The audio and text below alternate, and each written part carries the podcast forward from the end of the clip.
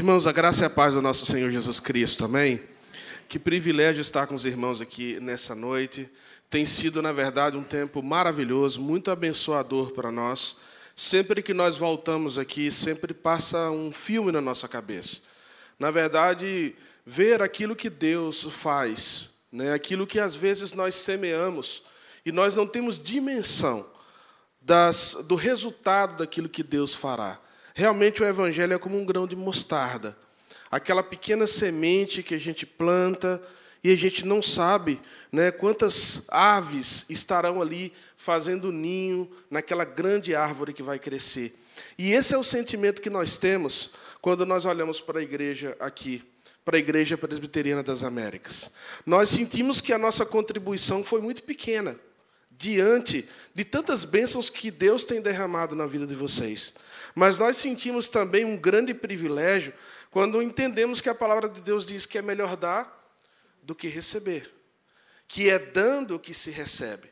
E na verdade nós é, temos, nós contribuímos para esse projeto aqui, mas na verdade nós temos sido muito mais abençoados do que aquilo que nós damos.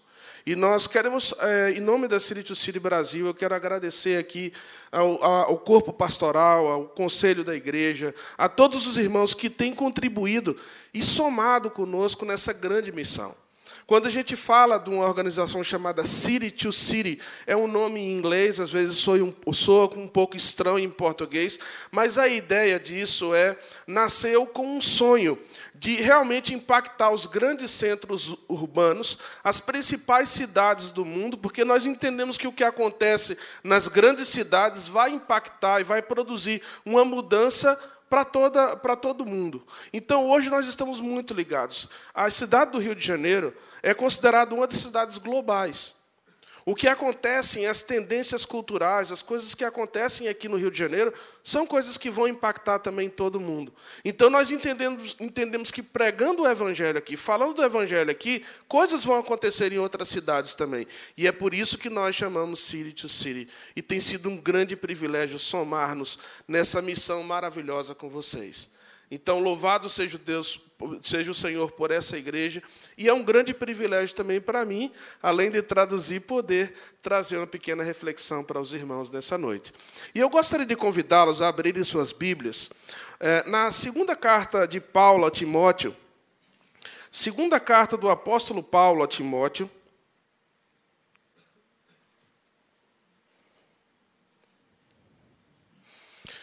E nós faremos essa leitura, eu vou ler a partir do versículo de número 1 até o versículo de número 8, mas na verdade nós vamos nos deter especificamente em um versículo bíblico. Mas para ter um, uma melhor iluminação do contexto, é, para essa passagem bíblica, nós gostaríamos de ler toda a passagem do 1 ao 8. Segunda carta de Paulo a Timóteo, capítulo 4, do versículo de número 1 ao 8. Assim nos diz a palavra do Senhor. Conjuro-te perante Deus e Cristo Jesus, que há de julgar vivos e mortos pela sua manifestação e pelo seu reino.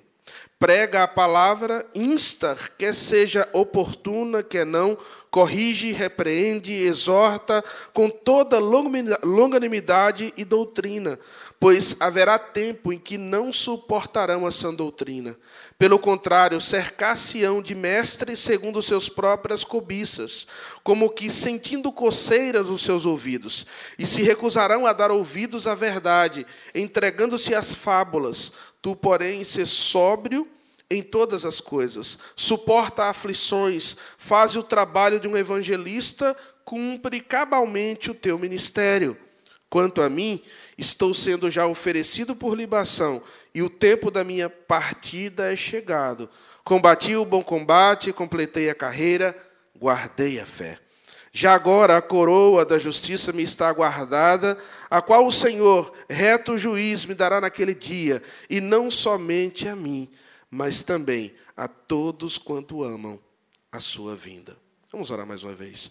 Senhor, ilumina-nos aqui nessa noite com a tua, com o teu Espírito Santo. Nós entendemos que para é, extrair aquilo que está na tua palavra nessa noite não depende simplesmente da nossa razão ou da emoção, mas depende exclusivamente do poder do teu Espírito Santo. Entrando em lugares no nosso coração que só o Senhor sabe, que só o Senhor é capaz de penetrar e produzir as transformações que precisam ser feitas. E que nessa noite o Senhor ilumine os nossos corações e nos abençoe para a glória do teu nome em Cristo Jesus, oramos. Amém. Irmãos, uma das coisas é, importantes dos nossos dias é nós fazermos uma leitura correta do contexto em que nós estamos. Nós falamos bastante disso no fim de semana. E, e hoje, é, cada vez mais, nós vemos o avanço da tecnologia, nós vemos como as coisas, as coisas acontecem tão rápido. Coisas que nós ainda estamos tentando entender. Principalmente depois desse contexto da pandemia, onde muitas coisas mudaram, onde muitas coisas é, é, passaram a ter uma nova configuração. Nós ainda estamos entrando em um novo ritmo, em uma nova realidade. Nós estamos tentando nos ajustar como igreja, nós estamos tentando olhar é, para a vida e realmente ter uma visão correta. E é exatamente sobre isso que Paulo está tentando fazer com um jovem pastor chamado Timóteo. Aquele jovem pastor estava iniciando a sua jornada pastoral, estava iniciando o, o, seu desafio, o seu chamado diante do Senhor. E aqui nós estamos diante das palavras de um sábio pastor é, com muita experiência de vida chamada Paulo. E Paulo, aqui esse texto tem um sabor especial. Ele tem um sabor especial porque Paulo é, é o maior escritor do Novo Testamento. Ou seja, foi aquele que escreveu mais livros e cartas do Novo Testamento, foi o apóstolo Paulo. Mas nós estamos aqui diante de uma passagem bíblica que acabamos de ler, que provavelmente foram as últimas palavras do apóstolo Paulo. Talvez para nós entendermos um pouco melhor, pense em uma situação, pense se talvez você estivesse nos seus últimos momentos de vida, nas suas últimas horas de vida. Quais seriam as palavras que você transmitiria para as pessoas mais importantes? Aquilo que você não pode deixar de falar. Aquilo que é realmente essencial para que essas pessoas que você ama, que você gosta, pudessem escutar. É exatamente esse o sentimento que o apóstolo Paulo tem quando escreve essa passagem bíblica. Ele orienta um pastor e fala do tempo. E se você ler o capítulo, o começo do capítulo 3, você vai ver Paulo falando que nos últimos dias eh, viriam tempos difíceis, tempos selvagens, tempos de muita luta, de muita aflição. Conforme nós lemos do versículo 1 até o versículo número 5, nós vamos ver Paulo falando isso mais uma vez. Que era importante nós não abrirmos mão da pregação do Evangelho. Que nós precisávamos pregar a palavra em todo tempo, em todas as circunstâncias. Que não poderíamos desistir e abandonar essa missão que o Senhor tinha nos dado. Mas Paulo está falando, e o que é lindo da palavra de Deus é que a palavra de Deus ela nunca nos engana. Ela nunca é otimista demais e ela nunca é pessimista demais. Mas a palavra de Deus ela nos fala da realidade. Aquilo que realmente nós precisamos escutar. Que muitas vezes é difícil, muitas vezes soa como algo é, pesado demais, às vezes pode até soar como algo negativo, como algo pessimista, mas Deus inspira esse homem para que mostre a nós a verdadeira realidade da vida. E um dos grandes problemas e perigos pelos quais nós passamos nos nossos dias é a distração. E isso é até um tema para aquelas pessoas que estão é, trabalhando na área de educação. Né? Muitos têm se falado como nós enfrentamos, enfrentamos o déficit atencional. As crianças dos nossos dias hoje vivem esse desafio de como elas se concentrarem, como elas colocarem atenção em realmente as coisas que são importantes. Às vezes você está falando com uma pessoa hoje e ela às vezes está com o olhar em outra parte. E hoje nós vivemos um contexto tão tecnológico que a tendência é que nós estejamos o tempo todo. A pessoa está falando e a gente está assim. E às vezes momentos tão importantes, momentos, é, é, momentos especiais, e nós às vezes estamos distraídos. Porque nós somos constantemente estimulados pela comunicação, nós somos estimulados pela, pelas cores, nós somos estimulados pela imagem, nós somos estimulados pelo som. E o que o apóstolo Paulo está dizendo para aquele jovem pastor é que nós não podemos nos distrair. Nós não podemos tirar os nossos olhos do que é mais importante. Nós não podemos tirar os nossos olhos do que é essencial. E é por isso que Paulo diz aqui no versículo número 6, depois dele dar esses conselhos, Paulo está dizendo o seguinte: quanto a mim, eu já sou um, um pastor experimentado, Paulo está falando, estou sendo já oferecido por libação e o tempo da minha partida é chegado. E aqui nesse texto, Paulo nos fala, nesse versículo número 7, três expressões que eu considero nesse texto aqui, que são três expressões que têm a ver com os elementos essenciais da vida cristã. Quais são os elementos essenciais da vida cristã que nós precisamos constantemente trazer ao nosso coração e relembrar constantemente nas nossas vidas o que Paulo está dizendo nesse texto.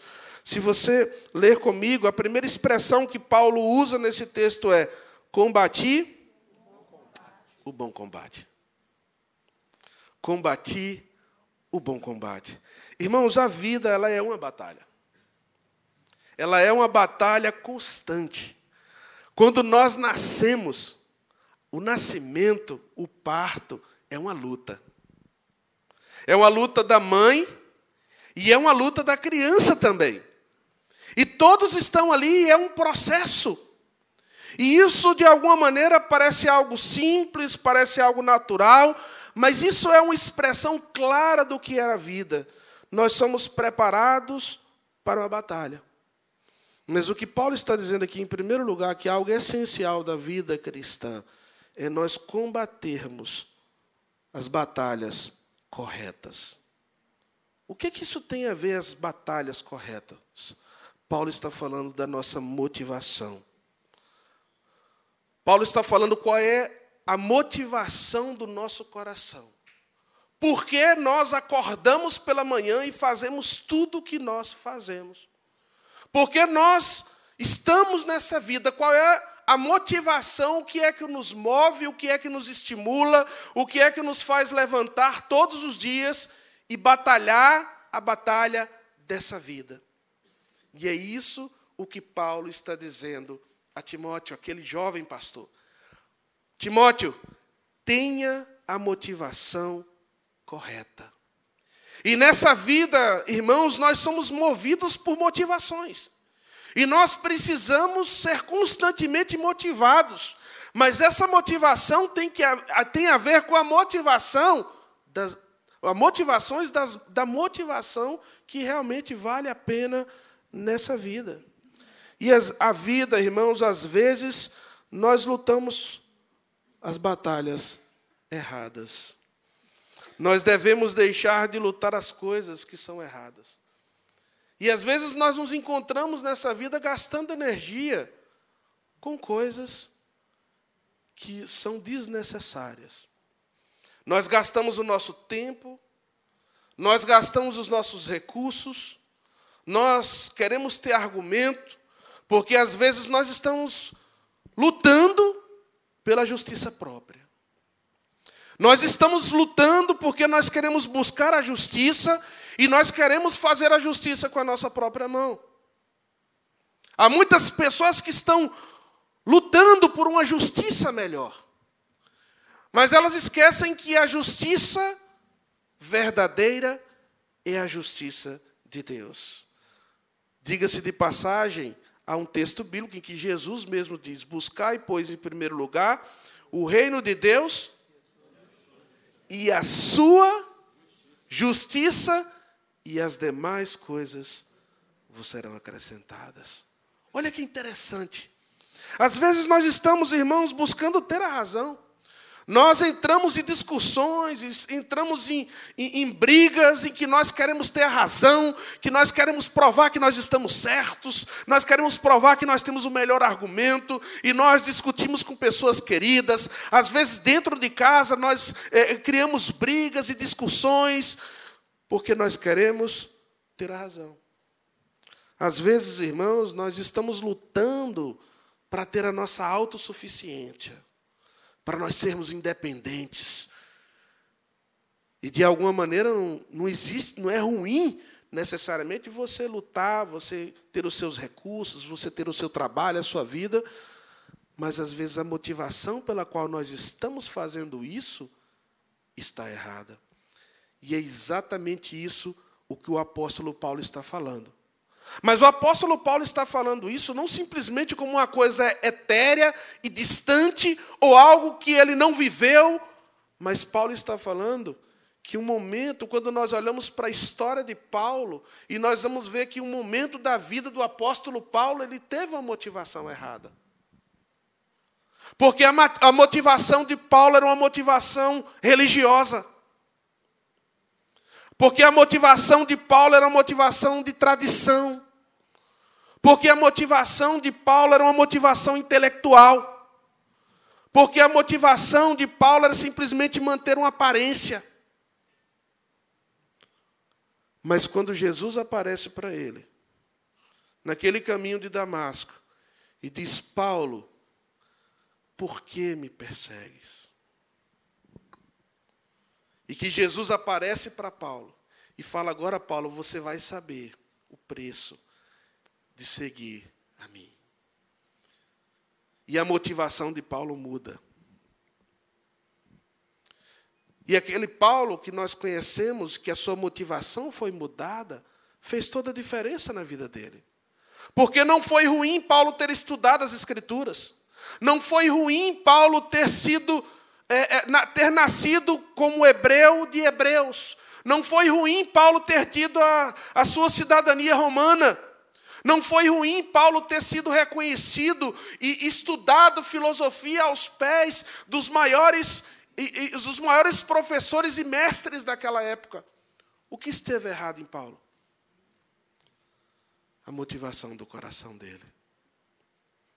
E é quando nós entendemos, irmãos, que às vezes nós precisamos pensar um pouco mais naquilo que Jesus diz, que Jesus diz, de que adianta o homem ganhar o mundo inteiro e perder a sua alma. E nós precisamos pensar nessas coisas. Nós precisamos pensar que às vezes nós estamos lutando pelas coisas erradas. Mas eu acho algo interessante nesse texto aqui. Porque Paulo, mesmo colocando um, um contexto hostil, um contexto difícil, um contexto de perseguição, muitas vezes de morte, de martírio, de, de, de, de dificuldades, por que Paulo está chamando esse, esse combate de bom? Será que tem alguma coisa boa? Como é que nós conseguimos ver uma coisa boa nesse texto? Mas Paulo está dizendo que o bom aqui, irmãos, tem a ver com a causa. A causa do evangelho. E o evangelho ele produz transformações tão profundas no nosso coração que aqueles que experimentaram o Evangelho de verdade de Jesus Cristo, como seu único Senhor e Salvador, elas estão dispostas a entregar sua própria vida por a causa desse Evangelho. E é por isso que eu e você hoje estamos aqui congregados, louvando a Deus, glorificando o Senhor, em liberdade, e tendo acesso à palavra do Senhor, é porque a semente do evangelho que hoje nós temos foi regada com o sangue dos mártires. Por quê? Porque esses homens e mulheres lutaram o bom combate. Lutaram o bom combate. Mas esse texto tem uma implicação também mostra que, irmãos, se nós olharmos para o povo de Deus, nós vamos ver que as maiores batalhas da vida as maiores batalhas do povo de Deus que foram vencidas na Bíblia, foi Deus que lutou por nós. Quando nós voltamos para as Escrituras, por exemplo, uma história muito célebre, é a, é a história que nós celebramos até a Páscoa. A libertação do povo de Israel do Egito. Nós vemos ali a opressão de Faraó, a tentativa de Faraó de destruir, de deixar o povo do Senhor escravizado, e a maior das batalhas. O que foi que o povo fez? O povo simplesmente marchou.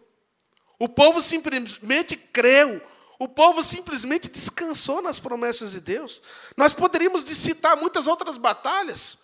Muro de, os muros de Jericó que caíram, o que foi que nós, o que foi que o povo de Deus lutou? Eles simplesmente o quê? Rodearam a cidade, cantaram, louvaram ao Senhor e confiaram na sua palavra. E o que foi que aconteceu?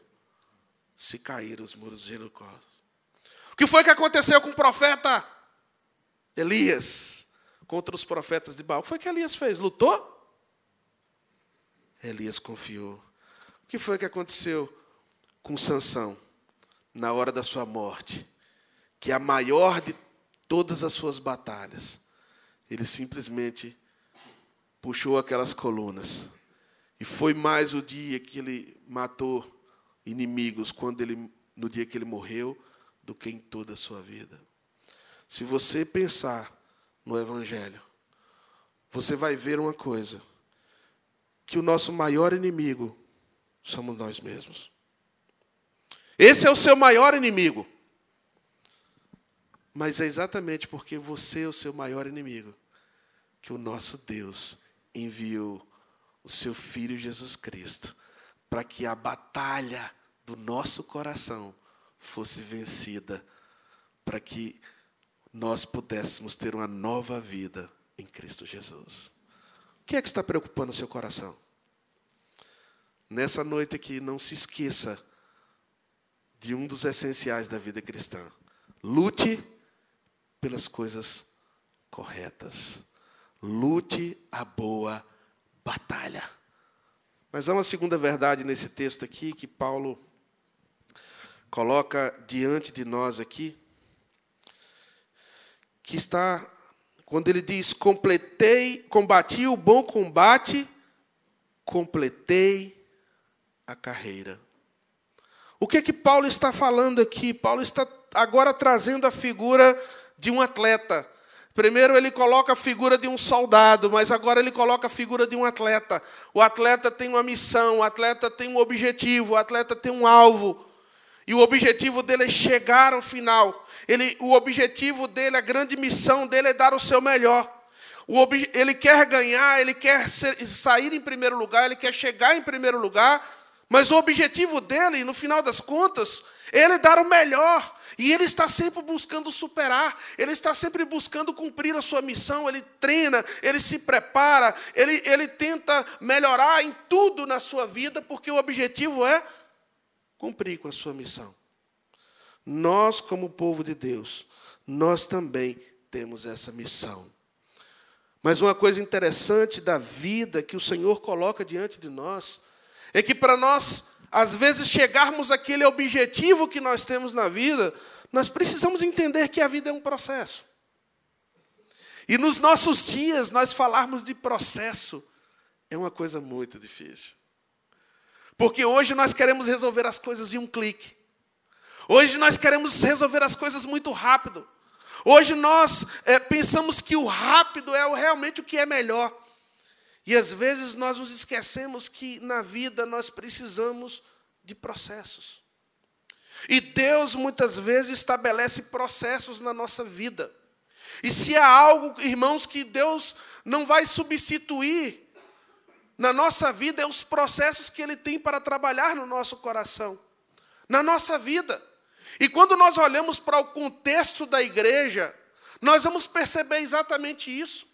Nós vamos ver, perceber que há pessoas dentro da igreja que estão começando na carreira cristã, estão se iniciando, estão num processo de infância, elas ainda estão tomando leite, elas ainda estão começando na fé.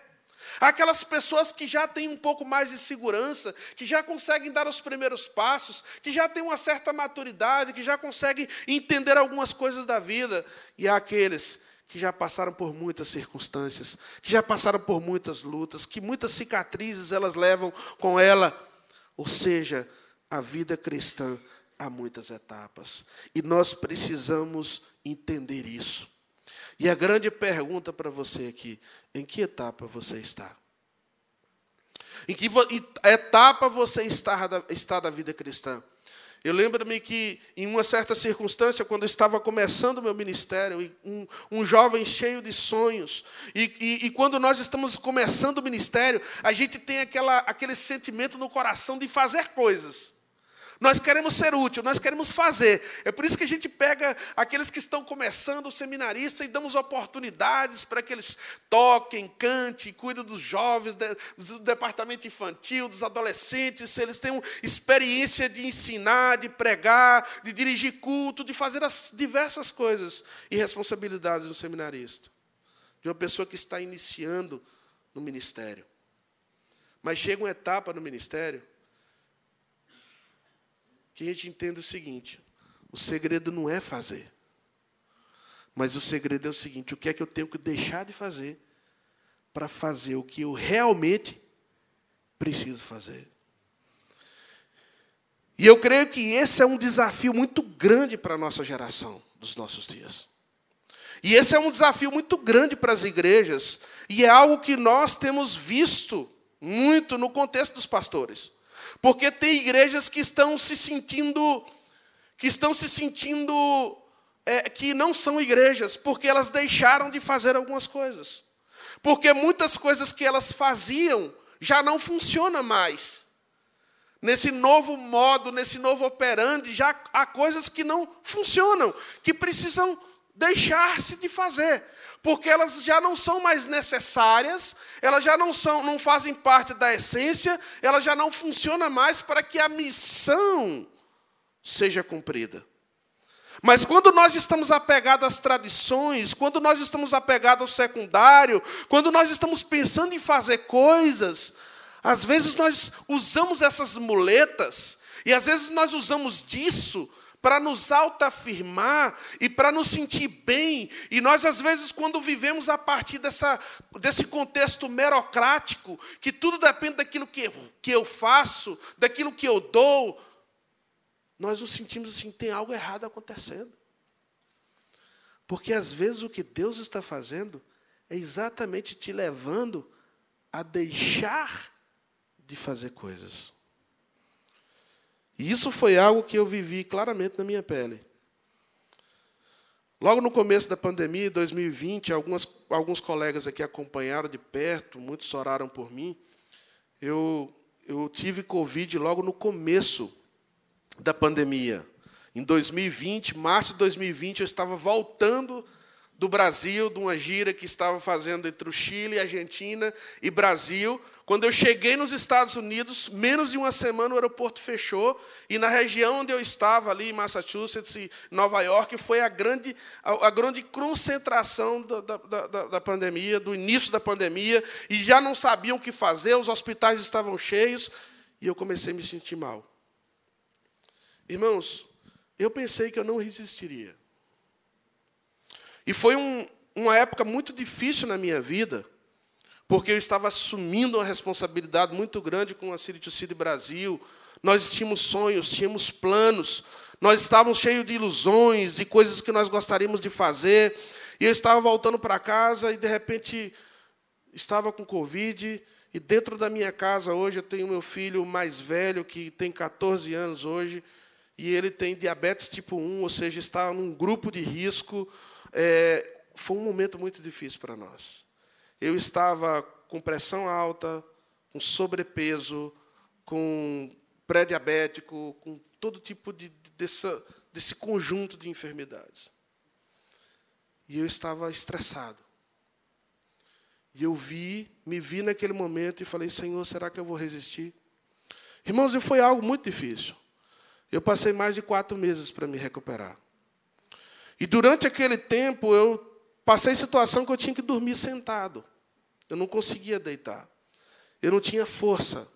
No começo, logo no, quando eu estava no processo de recuperação, eu fiquei tão debilitado que eu não conseguia caminhar mais de 10 minutos. Mas eu comecei a colocar um objetivo na minha vida que eu tinha que mudar a minha vida. E eu vi que, na verdade, Deus fez aquilo, e hoje eu olho para trás e vejo isso como uma grande bênção na minha vida. Porque eu comecei a repensar tudo na minha vida. E eu comecei a repensar e ver que eu estava distraído. Eu estava fazendo muitas coisas, mas eu estava perdendo a direção e vendo que havia coisas na minha vida que eu precisava deixar de fazer. E outras que eu, estava, que eu não estava fazendo, eu precisava começar a fazer.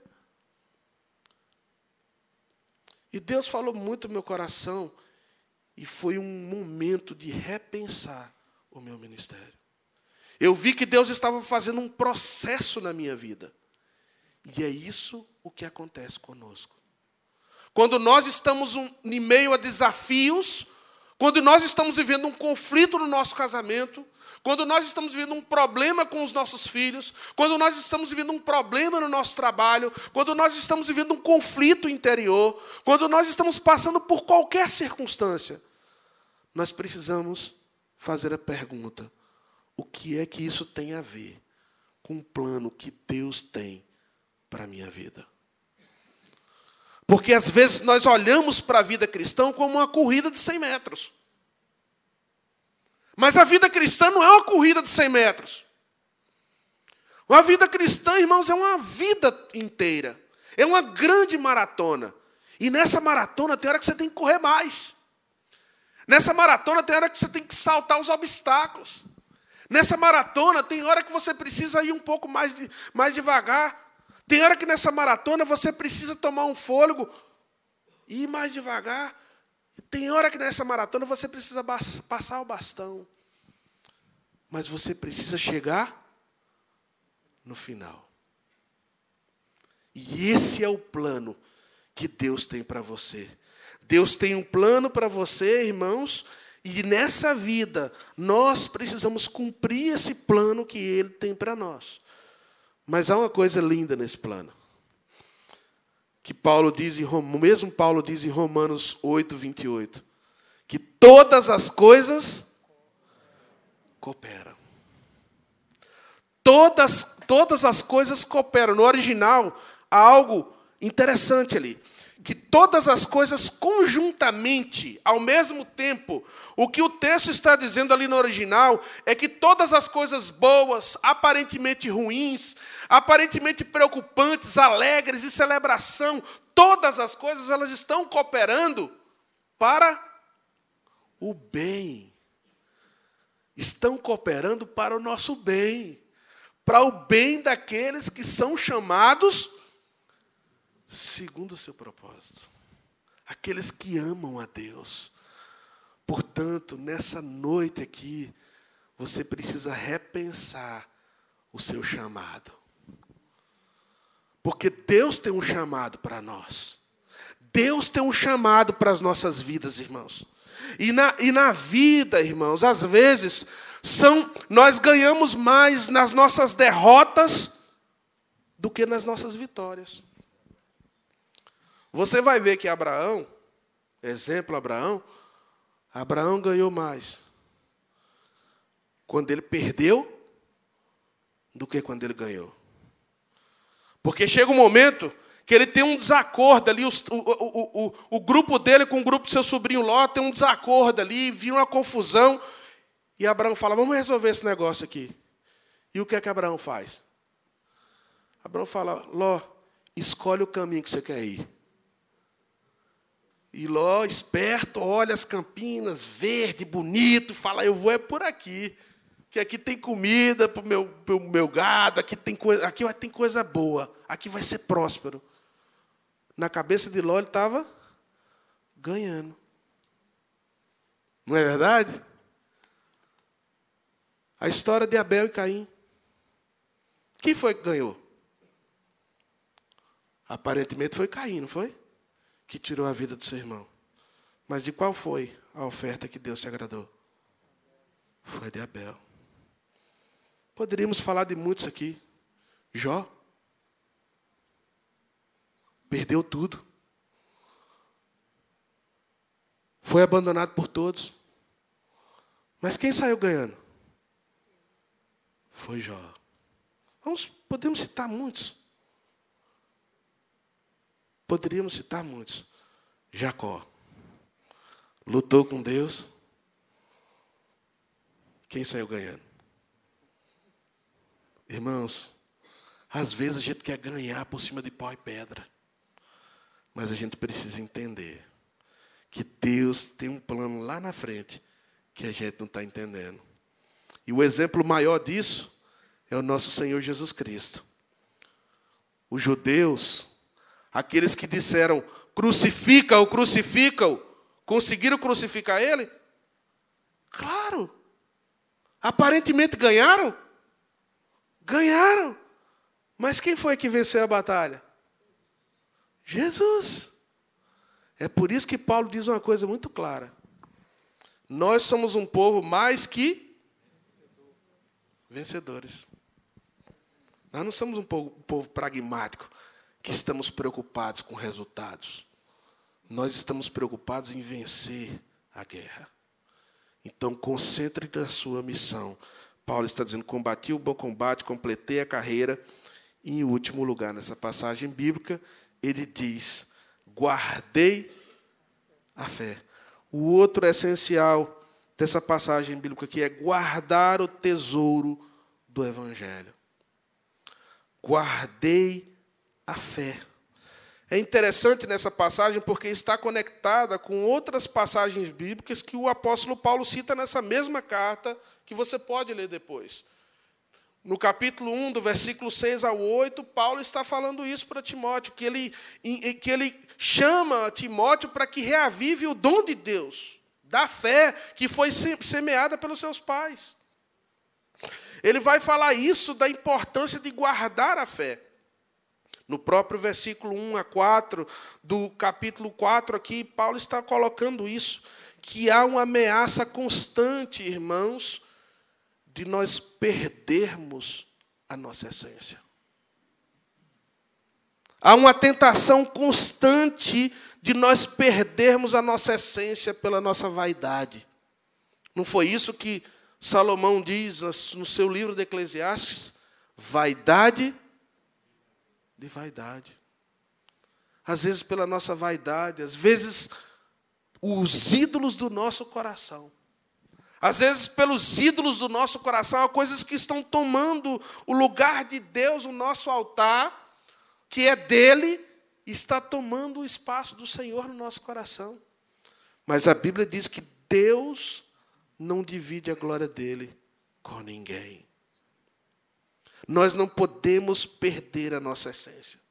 Há coisas nas nossas vidas que nós precisamos guardar. Há coisas que tomam o lugar da essência muitas vezes do nosso coração. É por isso que o mesmo Salomão diz: tudo, de tudo que se deve guardar, guarda o teu coração, porque dele procede as coisas preciosas dessa vida. Irmãos, e nós vivemos na época do dinheiro. Lá nos Estados Unidos isso é complexo. E eu cito muito esse exemplo porque muitos brasileiros que chegam nos Estados Unidos, chegam nos Estados Unidos como se eles chegando ali os problemas são, serão resolvidos. Eles chegam, alguns deixam os, os seus, o seu cônjuge aqui, vai para lá, porque chega lá com muitas dívidas, tem que pagar as dívidas, ou eles chegam porque talvez no Brasil não encontraram muitas oportunidades e eles querem oferecer uma melhor qualidade condição de vida para os seus filhos. Então eles vão porque querem dar uma boa educação, querem que os seus filhos cresçam em um país desenvolvido, eles querem buscar uma melhor qualidade de vida, eles querem aproveitar mais a vida. E tem alguma coisa ruim nisso? Não. Mas muitos dos que saem daqui, que cantavam na igreja, participavam dos cultos, estavam firmes no evangelho, quando chegam lá, eles se rendem ao Deus chamado dólar. E depois nós precisamos ajudá-los a resolver esses problemas.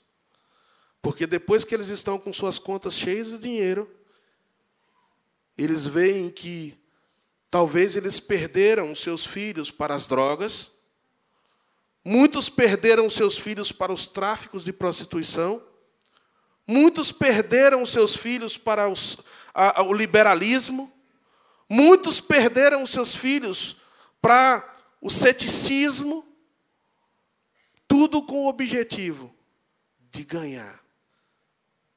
E se renderam e se escravizaram aos deuses dessa vida.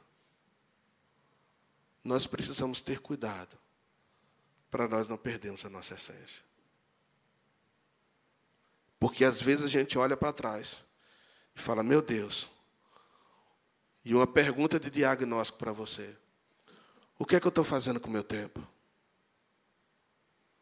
O que é que eu estou fazendo com as minhas energias? Com que é que eu estou enchendo e ocupando o espaço do meu coração? O que é que está afetando as minhas emoções? Todas essas perguntas, irmãos, elas são perguntas importantes para nós entendermos e pensar se nós perdemos a nossa essência ou não. Mas aqui há um esclarecimento antes de terminar nessa noite que eu preciso deixar claro nesse ponto aqui. Porque às vezes nós pensamos que perder a essência, aqui no texto, nós precisamos entender o que é guardar a fé. Guardar a fé, irmãos, não é uma denominação ou uma religião. Porque às vezes nós podemos estar vinculados a uma denominação e nós podemos até ser religiosos. Mas às vezes nós podemos estar como aquele filho pródigo, aquele filho mais velho, que ficou em casa, que ficou com seus pais, mas está desviado dentro de casa. Está longe do Evangelho. Está longe da palavra de Deus. Ele perdeu a essência, mas está aqui. Isso não é guardar a fé. Guardar a fé, irmãos, não é acumular conhecimento bíblico. Porque aquele mesmo homem que não sei quantos de vocês já leram, mas Nicodemos chega até Jesus de noite, um doutor da lei, um homem muito reconhecido, cheio de conhecimento. E Jesus diz para ele, meu camarada, você precisa nascer de novo. Ele tinha muito conhecimento. Paulo tinha muito conhecimento. Mas guardar a fé não tem a ver com guardar conhecimento. Guardar a fé, irmãos, não tem a ver com ocupar cargo de igreja. Não tem a ver com ocupar cargo na igreja.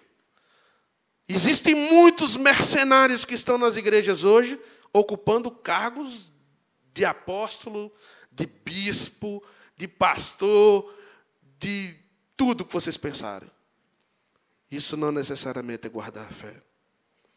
Não é, na verdade, também ser o dono da verdade. Não é, muitas vezes, ter a razão por cima de pau e pedra. Isso não é guardar a verdade. Guardar a nossa fé, irmãos, é reter o Evangelho de Cristo Jesus. É caminhar dia e noite, tendo a convicção da presença de Deus nas nossas vidas.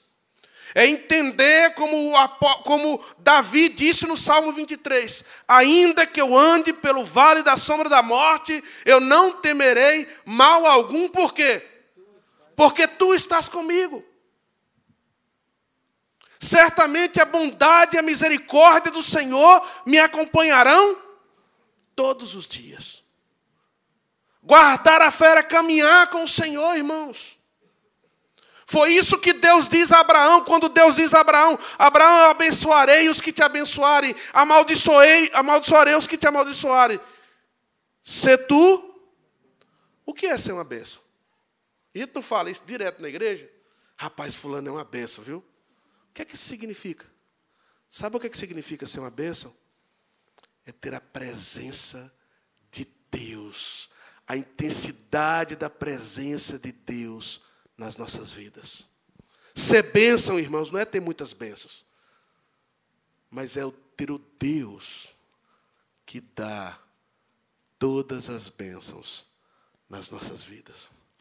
E é isso que Paulo está dizendo nesse texto. E é por isso que ele termina da seguinte maneira: Já agora, a coroa da justiça me está guardada, a qual o Senhor, reto juiz, me dará naquele dia, e não somente a mim, mas também a todos quanto amam o quê? A sua vinda aqueles que querem estar na presença de Deus, aqueles que querem viver a eternidade, aqueles que querem colocar os seus olhos nas coisas lá do alto, aqueles que querem se encher da presença de Deus, aqueles que querem buscar a presença de Deus, na certeza de que Ele acrescentará todas as demais coisas. Que Deus nos abençoe nessa noite, para que nós vivamos a essência do Evangelho, que é Cristo Jesus. Amém? Vamos baixar nossa cabeça? Eu queria que. Eu queria orar por você nessa noite aqui.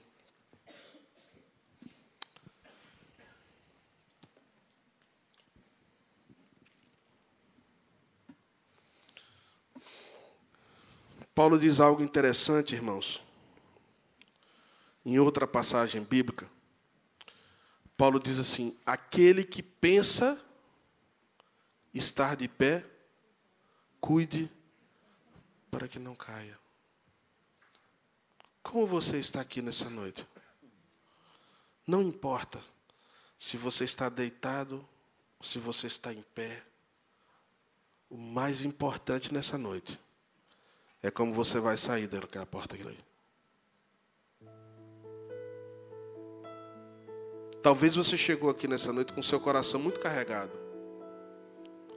Talvez enquanto o pastor estava falando aqui, enquanto o grupo de louvor estava cantando, você estava pensando no cheque que você vai cobrir amanhã. Você estava pensando naqueles problemas importantes que você tem para resolver. Mas o que nós estamos falando aqui nessa noite não são de coisas importantes. O que nós estamos falando aqui nessa noite são de coisas essenciais, que são mais importantes do que as coisas importantes. E se você não entender isso, você vai continuar vivendo ciclos, dando volta em cima dos problemas. Mas se você quer ser restaurado nessa noite, e se você quer dar um novo passo na sua vida, essa é a noite de você falar: Senhor, eu quero repensar. Eu quero cuidar das coisas essenciais. Amém? Se isso é para você, eu quero orar por você nessa noite. E quero convidar você a se colocar de pé para nós fazermos a oração.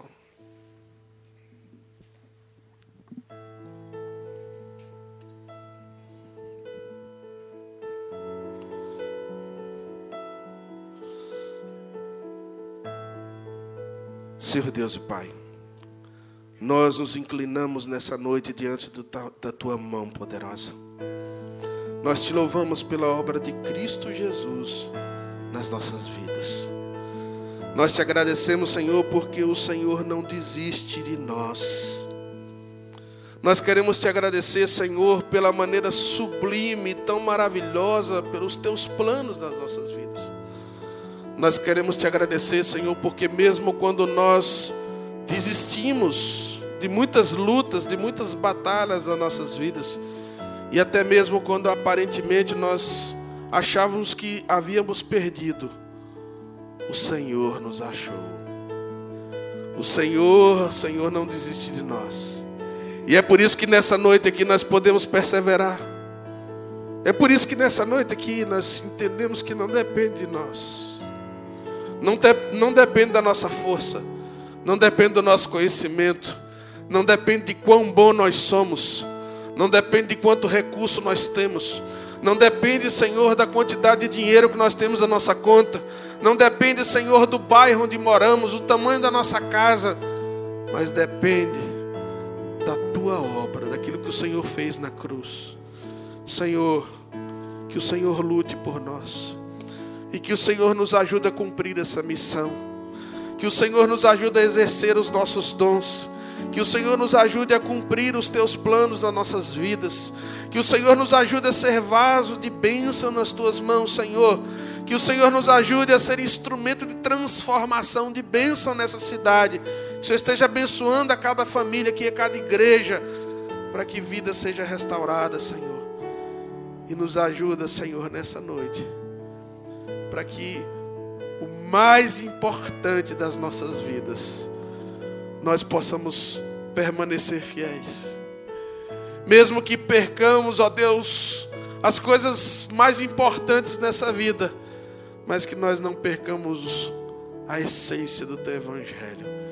Porque o tudo sem o Senhor é nada. Mas o nada com o Senhor é tudo. E é nessa fé, é nesse sentimento que nós consagramos as nossas vidas e renovamos a nossa aliança com o Senhor nessa noite, em nome de Jesus. Amém. Olha para a pessoa que está do seu lado e diga a ela: não perca a sua essência.